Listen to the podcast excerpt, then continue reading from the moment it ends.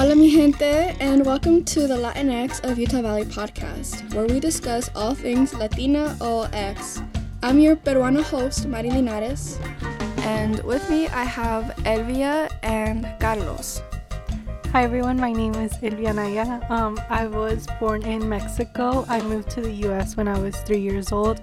I lived in San Jose, California, and then I moved to Kearns, Utah, basically raised, lived there. And now I'm here at Utah Valley University.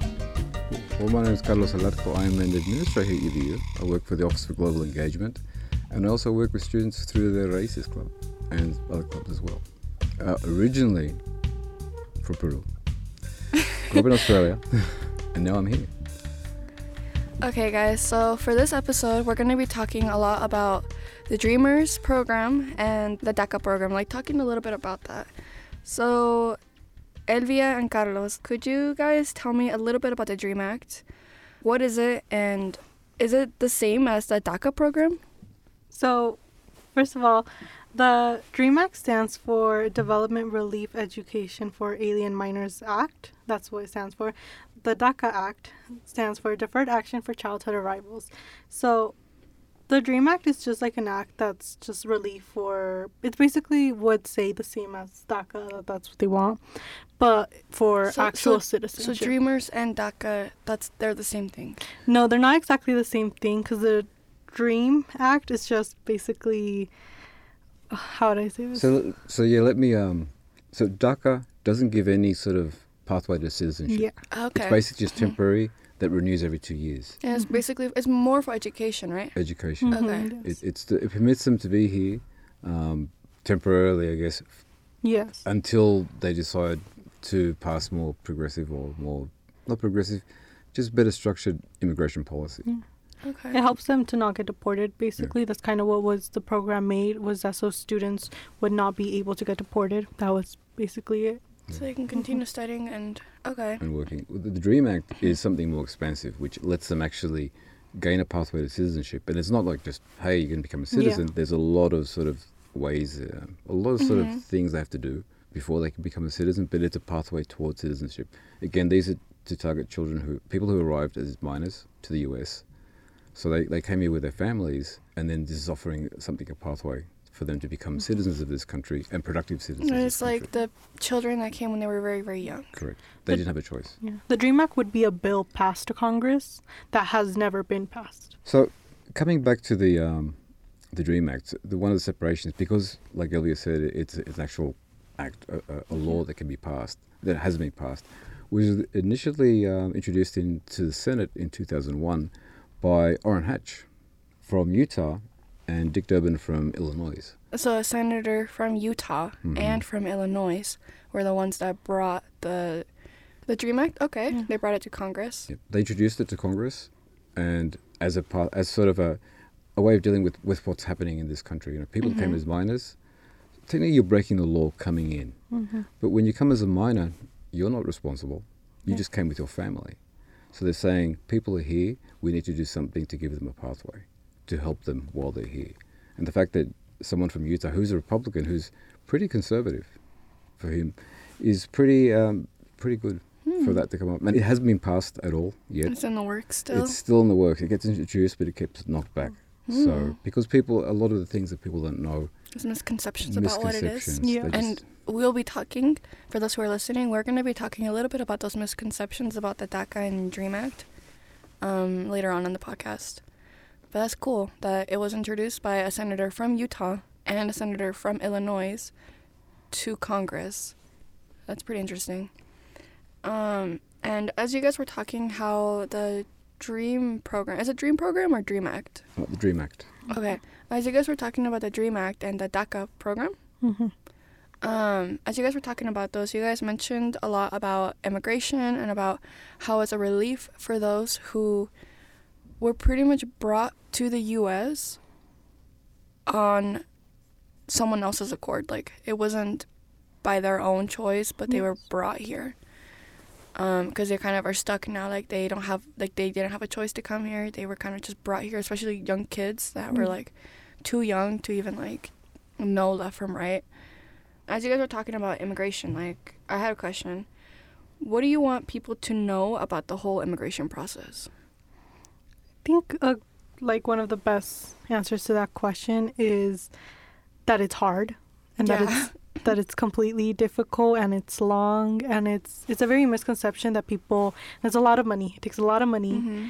And it's like a lot of people believe that's like, oh, it, it's just so easy, or it could be done in less than a year. It could, like, you don't have to pay that much. Yeah, it, it takes years. It, even even with something as an adoption, as a marriage, mm. e- people even think then that it's, oh, it's so easy, you're just getting married, or, oh, it's so easy, you're getting adopted. Like, it shouldn't take that long. It does. It takes, takes a very long time. It takes a very, very long time. Mm-hmm. And then also the money that you put into lawyers, the money that you put into the whole process, because everything everything is not free, mm-hmm. and nothing nothing's free and nothing's cheap.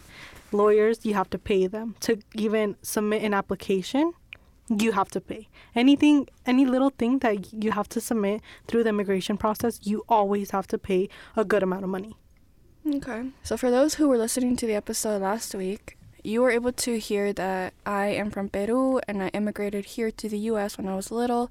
And the other guests that I had on that episode, like many came from immigrant parents or were a mixture of immigrant and non-immigrant parents, or were also immigrants themselves. So here sitting with me, we also have, like, as Elvia was talking, like, and Carlos, like, as you heard them, like, Carlos is born in Peru, immigrated to Australia, and then immigrated to the U S, and then Elvia, like Mexico, and immigrated to the U S. Um, all of our experiences are going to be unique. Everyone's going to have a different perspective on immigration, depending on where you came from, and also what you, like, just your own, your age. Just everyone's going to have a different perspective and experience. So keep that in mind as you continue listening to this episode. One thing I want to bring up.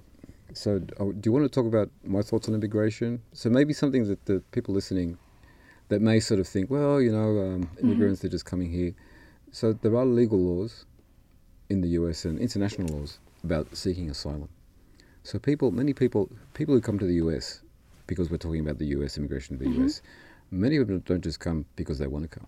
Many of them, they're fleeing from mm-hmm. problems in their countries, from all over, like mainly from Latin America. So they're coming here trying to find safety. And many times the process to seek asylum is very long and yeah. not always um, not always fair. So sometimes people, they just risk it. Mm-hmm. Anything is better than what they're experiencing. So that's true. People need to think about some of the things that would force you to leave your family. Because many times people come here with just maybe themselves or just their immediate, like, children, mm-hmm, or, or mm-hmm. sometimes not even with their children, just part of their family. Because they're just trying to find something better, that's something safer, safe, something, something safer for themselves and anyone would be. You look at the people in Ukraine, like a couple months ago, they were living a pretty standard life.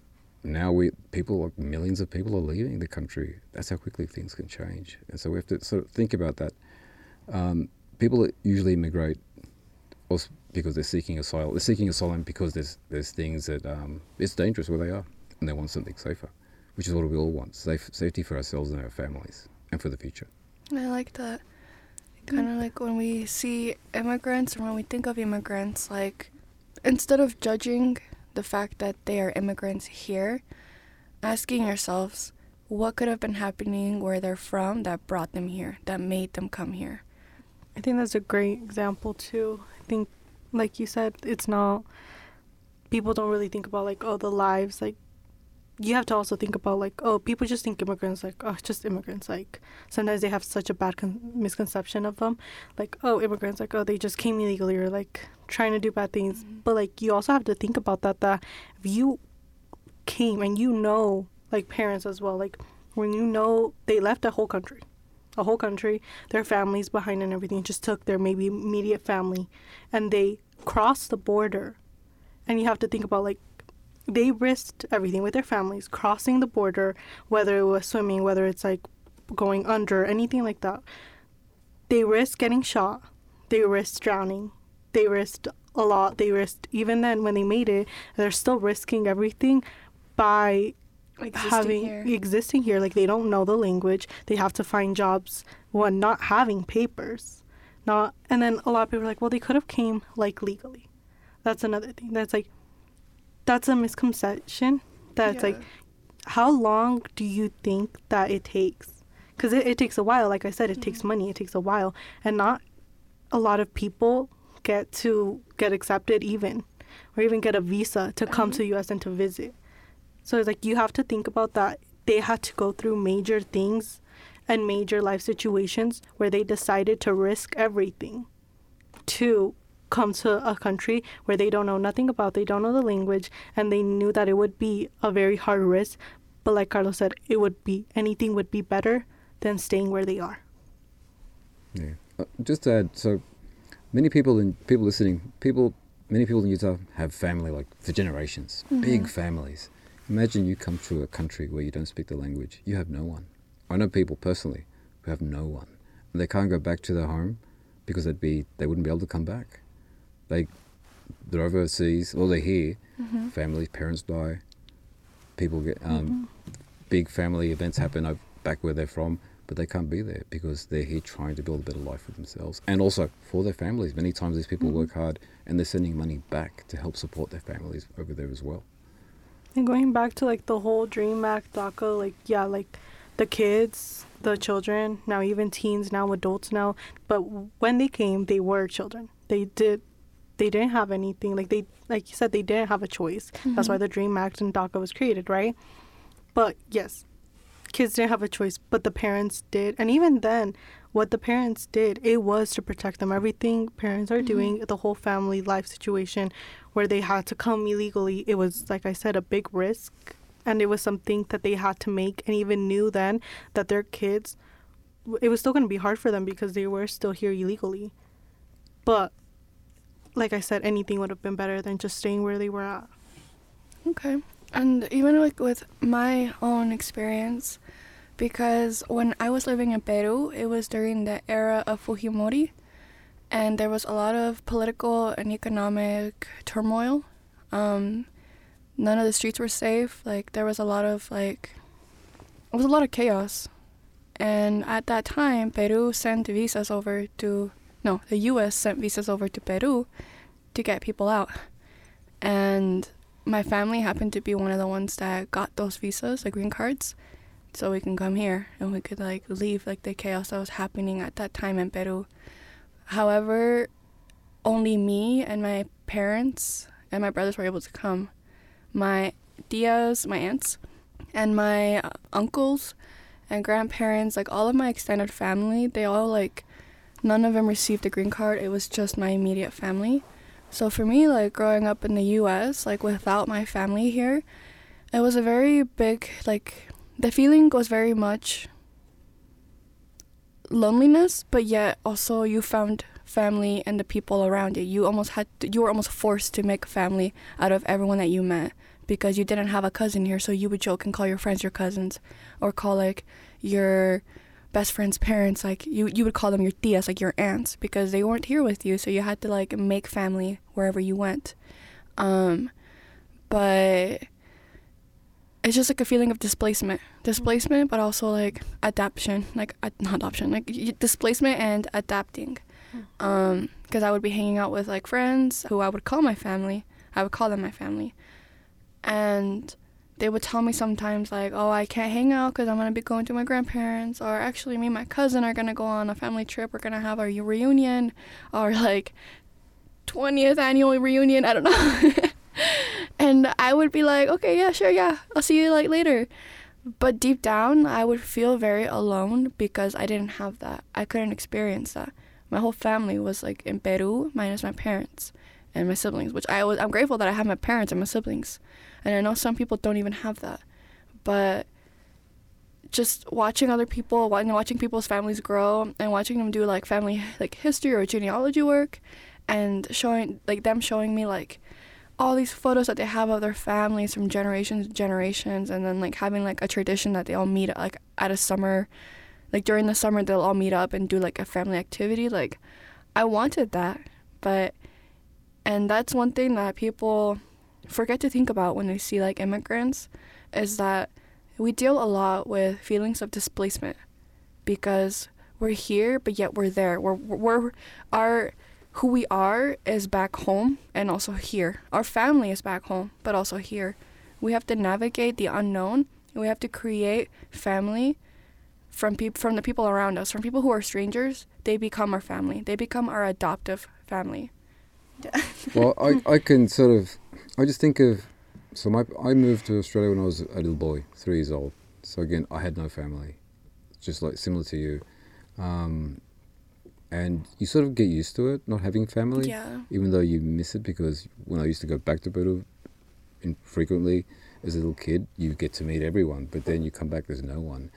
But as you get older, you start thinking, empathizing with your parents, thinking, wow, mm-hmm. It must have been really hard for them because they came and there was no one. They mm-hmm. had to sort of navigate everything, language, mm-hmm. everything by themselves, with making friends and helping them. That's really hard as an yeah. adult to come in mm-hmm. and uh, try to f- start a new life, especially when you're really far away from family. Yeah. And you didn't have the luxuries of like internet and all that stuff. So. Yeah. Right now, as you said that, I was also thinking about that while Mari was speaking. Like, as hard as it is for even the young kids and everything like that, the parents, I feel like you sympathize, you empathize for the mm-hmm. parents, because it, like I said, like when they come, it's like they know that they're risking everything, but at the same time, like, yes, for their kids, but at the same time, they are knowingly knowing that they... There is a chance that they will never see their siblings again. There is a chance that their parents are going to die of mm-hmm. old age or anything, of sickness, any. But they can't come, and they know that they're probably not going to see them again, mm-hmm. as well as their siblings, as well as the family that they grew up with. But they're leaving to give the family that they made a better life. So it's like, as much as it is, yeah, hard for the young kids and everything, like you even grow up and you even sympathize for the parents, like, wow. Like, now even being our age or anything like that, it's like, oh, I, I can't believe that. Like, I can't believe that parents do that. Mm-hmm. Like, it's like, oh, I can't imagine, like, leaving my parents, you know? Like, leaving my dad. Like, oh, that that would be so hard for me. Like, I couldn't do that. But it's like... But they did it. They did it. Mm-hmm. So it's like, if I'm saying this right now, how do you think, like, they felt when they actually left? Yeah. You, Maybe you, they were bringing their whole family with them. Well, not their whole family, but, like, their kids and, mm-hmm. like, their... spouses or partners. Mm-hmm. Like, nowadays it's easier to keep in touch with people, like Facebook, Instagram, yeah. online.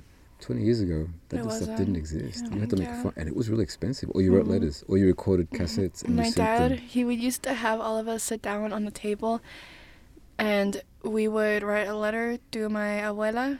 Um, her name, um, Abuelita Teresa. She passed away. I wasn't able to see her since I left, and she ended up passing away. Um, but he would have us all write letters and send it to her, especially because she, like, technology wasn't as advanced then as it is now. Mm-hmm. And even her, like, she was very, I wouldn't say old school, but letter writing was, like, the thing for her. Mm-hmm. And my mom, like, when she wanted to talk to somebody, like, she would have to go to a store and buy, like, the card that allows you to dial an international number. And even that was so pricey.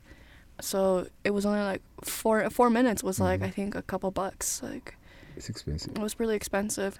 I mean, now we have like we have WhatsApp, which everybody usually gets on. And that's what we do international calls, with WhatsApp.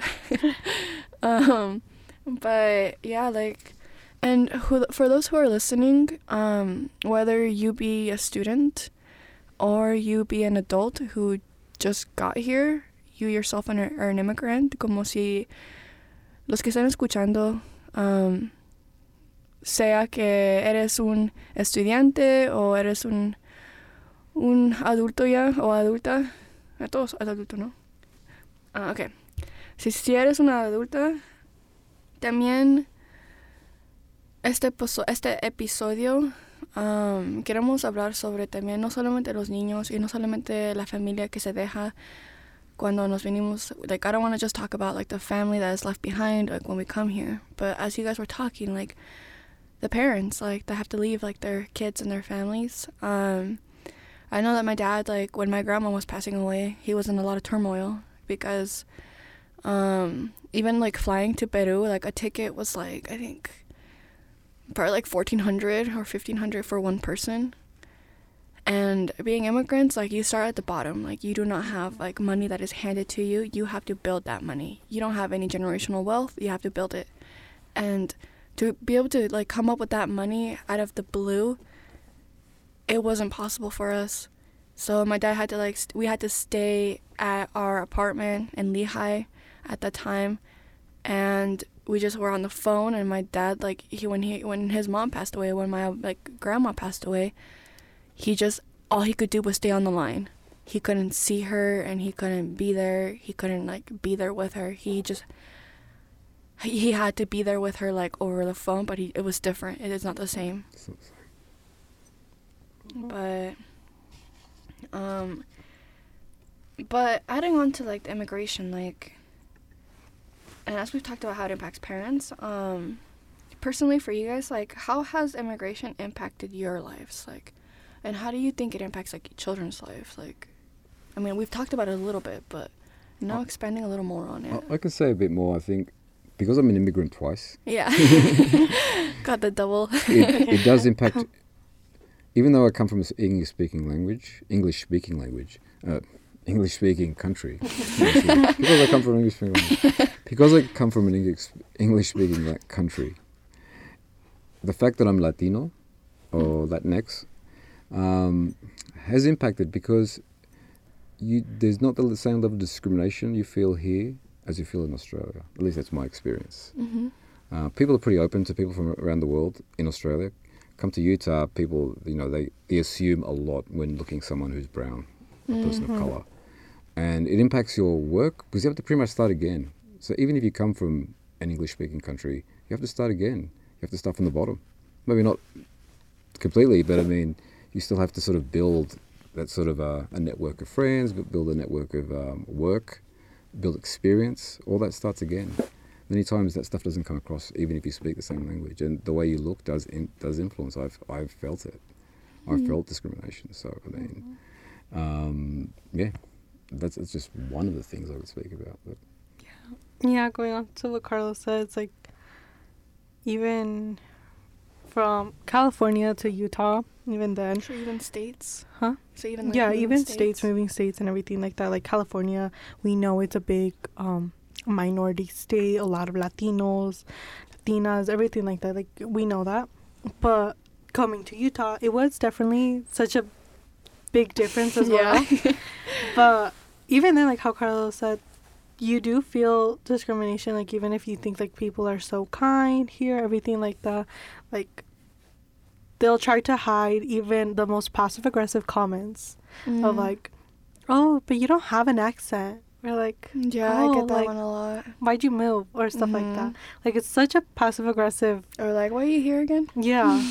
it's it's definitely weird. Like, I, I, um, I work at a Peruvian restaurant, actually. And then, yeah. even then, it's, like, a lot of, um... people come in and I'll be talking to them like, oh, but where are you from? I'll say Mexico, and then they're like, oh, you don't have an accent, and they think yeah. it's a good thing to tell you that you don't yeah. have an accent. Or or even then, like, I've gotten ones where, like, they were in the tip like, oh, I like your accent. I was like, what accent? Like, it's like I I've grown up here my basically my whole life mm-hmm. in the U S Like I I don't believe I have an accent, and so it's very weird for me to, like, know that there's like. I think I have more of an accent when I speak Spanish than I do English. Yeah, mm. I think um, two things I've noticed. That people, as an adult, people may assume that you're not educated, for one, mm-hmm. or that you don't have a job that, that you do have. They just assume. Also, hey, do you know people who can... And I've heard this, and I direct to my face, like, hey, do you know people... Do you cut? Do you cut? Do you do gardening? Do you know people, you know, who... Do you do lawns? Yes, do you do landscaping? Just assuming that you do the... the Those yeah, kind of what, jobs. What they, yes. what they hire people that they normally see. So they just assume that. And they assume they you're from one country or they assume just... You're, they assume there's a lot of um, biases and, yeah. and assumptions made by the way you look. Regardless very, of the way you speak. Mm-hmm. And that's very derogatory. Even to like, like... It's very derogatory to our own community. And going on to what Elvia said, like how most comments are made very passive-aggressively and they're not...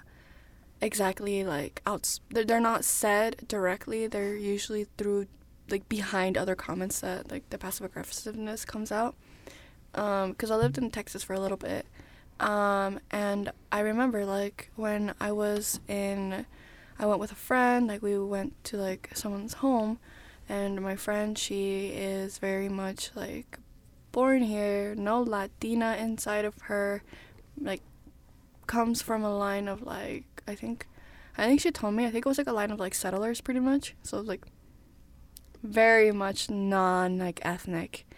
And we went to this like lady's house, and the lady was very like like there, at least like in my experience, it wasn't be it wasn't passive aggressive. It was very much like outspoken, because when I went there, um, my friend, like the lady was like, yeah, you could just stay here and stuff. But for me, like the lady told me like not to touch her stuff, not to sit on the seat. She told me like you can't like no like do not break anything, do not like do any of this.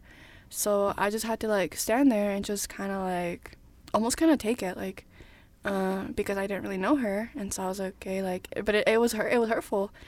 Um, and sometimes, like, people who come from a line of, like, non-ethnic background, they also, when they see that happening, they do not understand that what is happening to them is not, sometimes they notice it and they notice the problem with it.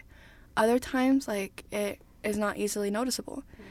at least not to them. Because after that experience, when I walked out with like my friend and we were walking like back home, um, I was upset and I was hurting, and but she didn't understand why. She was like, "Oh, if something was upsetting, like just brush it off. Like it's no big deal. Like just focus on something else. Like d- come on, we just gotta focus on something else." And it's because she doesn't have that experience, and or um, lived. Yeah, she doesn't have those lived experiences to understand why this was a problem. But even so, like, I don't know, like, it comes down to, like, sh- are we are we responsible for educating people on this sort of thing, or are people responsible for being their own educators? Because at that point, it's like you're choosing, like, people are sometimes choosing ignorance on their own. But, yeah. I think that's a great thing, like, how you said, do, um...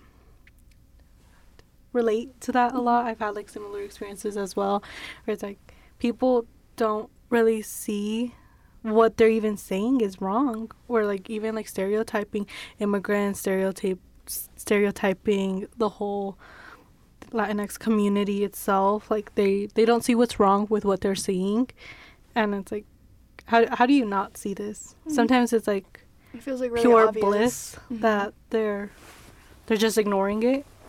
And it's like, how, for for us, for, like, other brown people, it's like, how are you not seeing what you said was wrong? Or, like, they try to hide it in such a positive way as well.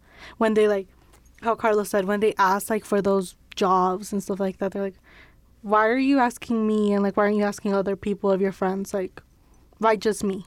It's like, even sometimes, even having friends that aren't Latinx, it's like, it's kind of hard sometimes, honestly. Like, I, I had been talking to this with my friends, that sometimes, like, as much as you want to um, also, yeah, educate other people and be like, oh, like, yeah, they'll, they'll kind of get it and stuff. But it's like your community truly understands you and truly understands, like, what it means to be Latina, or what it means to, like, be a whole Latinx community, or those like little comments that really bugs you, or like you can't brush off because it's like you don't understand. But it's like other people do understand. Yeah. And as you were talking about how sometimes people get uncomfortable, like, and again, like, this isn't for this isn't everyone. I have had moments where mm-hmm. um I would go to a store and someone made a racial remark at me, and someone, like, behind me would just jump in and, like, be like, hey. Yeah. And I was like, you go. um, mm-hmm. Especially because, like, I'm pretty shy. And so, but, like, and, and, like, during those times, I didn't know English very well. So it was really nice to have people that were very much, like, they educated themselves. And mm-hmm. they were also, like, they were allies. Yeah. Um, but as you were talking, Elvia, about how sometimes stuff happens in front of people's eyes and they choose to look away from it. Mm-hmm. I thought a lot about when um when a lot of the racial, like, I mean, there's a lot of racial stuff going on right now, but back with M L K and John Lewis, um and one of my favorite quotes by John Lewis is when he says, get in good trouble, necessary trouble. And it's something that M L K, Martin Luther King Junior, something that he also um, accentuated through the way that he he was, like the way that he was. Mm-hmm. Uh, because there was a lot of, um, like, rules, like... Well, the, you mean back at his time? Uh-huh. So that was the Jim Crow laws, the basically yeah, the segregation. Jim Crow laws. Okay. Segregation. Segregation. Okay, so like back during when there was segregation and like during the Jim Crow laws, um, some people were on the same side as those that were black or colored, and they didn't want the, to see like any of this discrimination and segregation go on. But yet when they were faced with like situations in front of them, they turned their head away because they were afraid of the contention. They were afraid of the chaos that would break. So they were living in false peace. But, and that's, I think, what is happening now, but now it's more subtle. Mm-hmm. It's more behind the doors. People see things happening in front of them. People see discrimination happening in their own screens as they're watching. Like, they see something being said that is very derogatory to Latinx mm-hmm. community. Or in, if they have a friend sitting next to them, like, they're still watching the same scene. Um, or they see it, like, on TikTok or on YouTube, or and they don't stand up for it. Even though they believe it's wrong, they keep, like, watching it because they do not want to create any sort of, like, chaos within their false peace. Mm-hmm. Exactly. That's true. Maybe going back to the, you know, the whole immigrant experience, I think, like you were saying... Um, people sometimes choose just to ignore because mm-hmm. it's easier just to say, it's oh, easier. Everything's just ignore it, yeah. It'll go away. Mm-hmm. Because like someone else will take care of someone it. Someone else will take care of it, not yeah. me. Yeah. I don't want to deal with it. I've got other stuff to do. But um, yeah, the, it, the immigrant experience, you have to be an ally to mm-hmm. really educate yourself. Yeah. And it's hard. I mean, it's not easy to empathize with an experience that you don't have, mm-hmm. but it can be done. Going back to sort of Alanum DACA and students coming here to U V U, I mean, people, so many times the students that are coming to U V U, whether it be DACA, undocumented, mm-hmm. many times that they're afraid. Mm-hmm. They're afraid of, you know, potentially being deported or def- afraid of DACA getting cancelled or removed. What I would say to them is there are allies on campus. Mm-hmm. So going back to that conversation about allyship, that we have a shared experience. We may not have that particular experience, mm-hmm. all of us, but we do have the experience of wanting to help, and that we have the that overarching experience as immigrants in whatever shape that takes. I like that. That. That we can empathize with them and we can listen to them. We don't have to be like, I work here. My job isn't to work with students, but I do listen. Yeah. And sometimes all you want, all you need is someone to listen yeah. to you and and be and be a friend. It doesn't mean you have to be your best buddy, but be a friend, you know, mm-hmm. just listen to you and, and just you just want someone to listen to you mm-hmm. and to your concern. And just to show like empathy that, you know, there are people who care. That we can't change laws.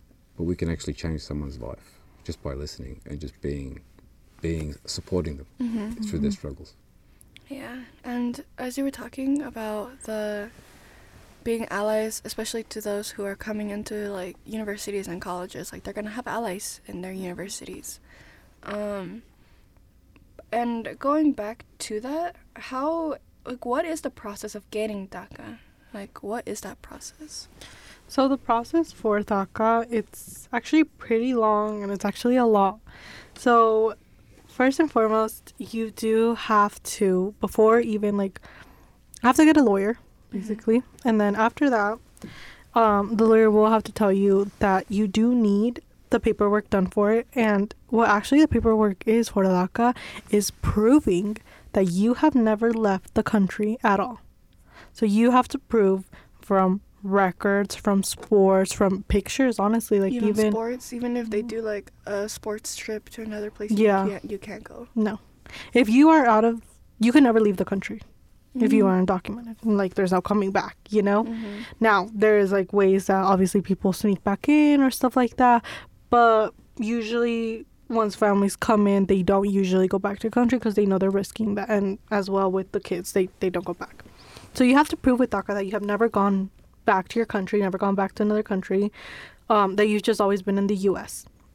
You have to prove it by school records. You have to prove it by pictures, honestly. Like, even the pictures, they have to, you have to make sure that you have the specific date for it. Like, let's say in the back where, like, it has, like, that date or stuff.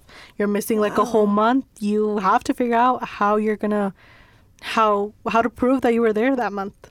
Like, whether it's like you have to find old pictures back, everything like that. Like, let's say you were in school for a whole week. Well, where were you? You have to prove like a doctor's note where you were sick, dentist, everything. You basically have to prove that you have never left the whole country ever since you arrived to the U S You have to make sure that you have the date that you arrived, the exact date and year that you arrived to the U S and have never gone back.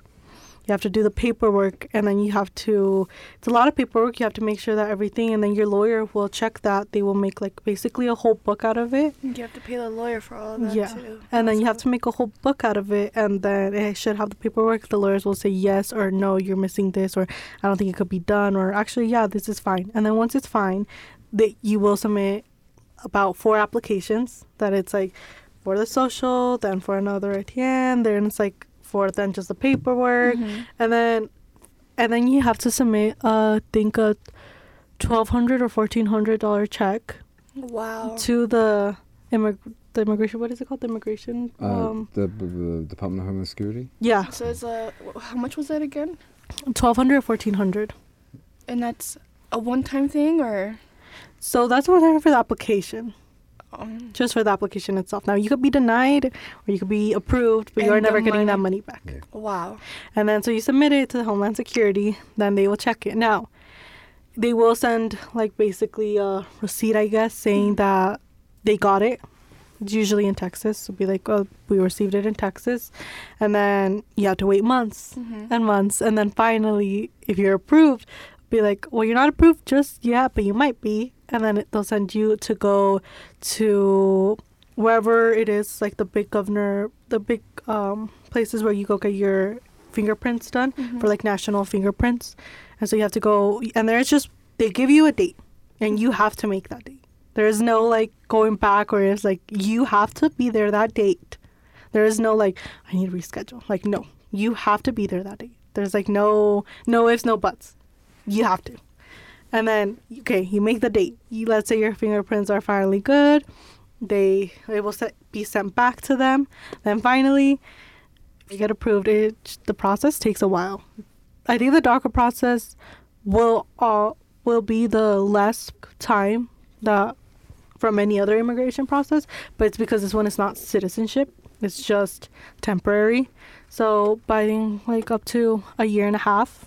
That's how long it takes to see if you're approved or not. Yeah, and then finally, a couple, like, three months later, if you're approved, then they should send, like, the your social security. It's, like, the temporary social security in the mail. And then finally, you can, mm. you are now fine from deportation and could get a job and go to school. Go to school and yeah. get the education. Mm-hmm. And then if you're denied, then, like, all that money that you put into for the lawyer and for the application and your, like, all that information goes to, like, waste. waste. Yeah. And honestly, sometimes people don't want to apply to DACA because of the reason that if they are denied, now the government and everything, they have the paperwork, they have everything that, you know, you're illegal. And a lot of it, sometimes if you're denied, it's like, y- usually it's denied for, like, a thing, like, you have to be really careful. DACA students, like, you cannot show that you ever got even a, like, a little parking ticket. Like, anything that's even that, they could easily deny. You got a parking ticket, like, no. You got a parking ticket when you were, like, when you were sixteen. Yeah. So it's stuff like that, that even if minor things, they're like, no, and deny you. And then even then, they could send ICE for you to get deported if you are denied, because there's nothing stopping them from. So a lot of people, like... It's a gamble. Yeah, it is a gamble. It's like our... Are you sure you could get DACA? Are you not? And a lot of people, they're like, I don't want to risk it, because then they know my address. They know, like, my family's address. They know that, like, all my whole family is illegal and stuff. So it is a scary process because, like you said, it is a gamble whether or not they get it. Mm. And yeah. it, it's it's pretty scary. I mean, you actually, as an undocumented, you can come to U V U, but mm-hmm. they charge you as an international student. So you actually can come to U V U yeah. if you don't have any, um, you don't need to prove um, you have... status or not. They have a specific term. What is it? Um, non-resident immigrant, something like that. It's a status, but you get U V I D, everything normal, but you just pay as an international student. If you did finish high school here, you can actually pay as a resident, but there's there's different. It's three years if you were here. You got the H B one forty-four, mm-hmm. and that would help you for Utah Valley University, you apply for H B one forty-four if you're undocumented, um, and you've like been here basically your whole life, three years, then you will be counted as a resident. They could do like a little waiver. Yep. Yeah. Also, sorry, going back to the whole DACA thing, the, the process you were saying. So once actually you also do get DACA, you do have to renew it every two years. So you have to pay the fourteen hundred dollars every two years? You have to pay five hundred dollars now. Okay. five hundred dollars every two years. Now, currently, not going to lie, I don't know if it's renewing every one year, every two years, because back when Trump was president, um, he did change it to one year. So it did change for a whole year that it would be he, renewing he, every one year. He wanted everyone to renew every year. Yeah. Now, the problem with that also is that with the whole um, DACA process as well, when you renew, it takes months. It does take months as well. So it's like you you would have to, let's say like every two years, right? So you would have to apply, honestly, like the year, like a, eight months before, like your thing ends. Because it does take months. Right now, from what I know, DACA is the system, the Homeland Security right now is very, very behind. And there have been people that their DACA has expired. And that, that that's really bad because it's like they sent the renewal thing and like, yeah, the Homeland Security got it. But they are so behind. They don't know if it's going to be renewed or not. And they have to get fired from their jobs because their Social Security expired. They cannot keep working. They cannot. And it, it's very hard because it's like, I, like I can't just quit in the middle. Like that. Once that day expires, that that's the day. Like you cannot keep working. Your job cannot allow you to keep working. There's a lot of doctors and stuff that um, DACA recipients that they're, they're doctors and they submitted their renewals and stuff. But since Homeland's so far behind and everything, they have to just like right then and there, like a whole hospital, just not go back. And then once it's expired, like there is no stopping from deporting as well. So right now, since like, let's say they're expired and Homeland Security still hasn't gotten to like whether or not they're going to approve them yet or not. Right now they are open to, they're back to just being illegal right now. It's just back to like they could get deported or not. It's very stressful. Yes. I can imagine it could be stressful with someone who's like was here and then finally, because it's just an example of how backed up things are. So even if you if you just say you're a citizen and you apply for a family member to um, come to to join you to join you here. Um, as there's a law that lets you sort of apply for them for to get a green card. Mm-hmm. It can take seven years. Now it takes fourteen, up to fourteen years. That's how backed up things are for that immigration paperwork. Wow. But wrapping it all up, um, as we have discussed the immigration and the DACA and the Dreamers, like, how can we be more unified with DACA students? I think even not just only DACA, but undocumented as well, just any students. I think the best way is how Carlos said, one, listening to what they have to say. And then two, I think it's just trying to help out as much as you can. I mean, there is there's not much you can do, honestly, right now. Even the whole DACA thing right now, it's um it's closed. So you can't even apply right now to DACA. New recipients can't apply because a judge in Texas said that when Obama made it, it was unlawful, illegal, illegal and stuff like that. So they still have it for the people that already have it, but new recipients and everything like that, they can't they can't apply. So that's another process that's really hard and everything. And I mean, DACA recipients pay tens billions of dollars in taxes. That's why that's the reason that they're not taking it from the ones already having it, but they stop the new people. So it's like a lot of undocumented people here at schools or stuff like that. Yes, they are eligible for DACA, but they cannot apply at the moment because right now new recipients cannot. So I think another thing is like, yeah, there's not much you could do. But honestly, I think one of the biggest things is be aware of it. Be aware that DACA, undocumented students, the whole green card process is a lot. It's a lot of money. It's a lot for the families and the students. And I know usually, honestly, I'm not gonna lie, usually people like protest, people make like peaceful protests and stuff like that. And I haven't seen much of DACA here, especially in Utah. I haven't seen much of Dreamers.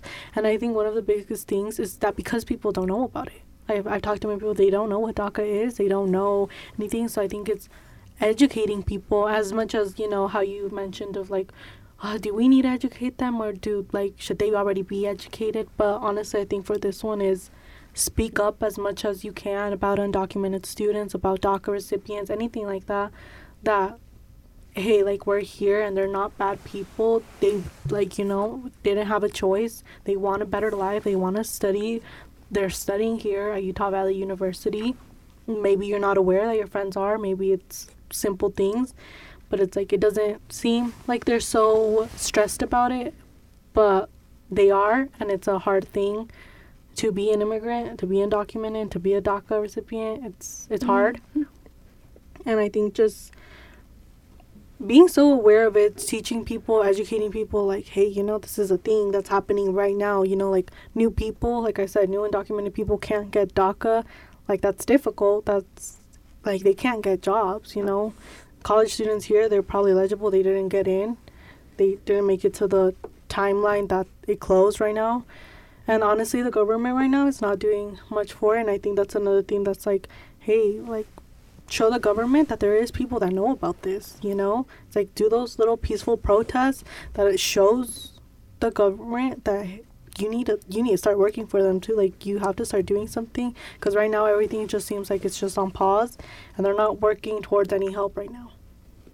Yeah, so basically going on what Elvia said, as obviously people who are undocumented and, and DACA can't vote, mm-hmm. but as allies, we should do contact your senator, contact your legislator for next year's uh, session. Let's get Stand some reform. Stand up for the people who can, yep. be the voice for those who can't have one right now. Yep. Yes, have to help them, like, insist on them. Say, hey, make some reform. Contact uh, the local sen- the congressman, and say, hey, let's get this moving on on the DREAM Act. Yeah. Let's let's see more action on DACA, and just they only do things and. and They won't do something until you tell them to do something. If they don't hear that people are concerned about something, they won't do something about it. It's the same thing. I have been working with a friend to try to pass the Crown Act here in Utah, and a lot of people are not aware of it. So we have to teach them about it and mm-hmm. teach them about the importance of why, of why we need to pass this bill, why people should be protected against discrimination based on their hair,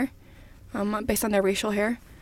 Um, it's the same thing, like, having, educating people, getting allies, getting them, like, us, even me, like, standing up for people, like, getting contacted with the senator and, like, on the Senate, um, you can, like, follow certain bills and start following bills that impact immigrants, whether they're family, whether they're friends, or even your neighbors, like, you care about them, so start following those bills that m- will impact their lives. Yeah.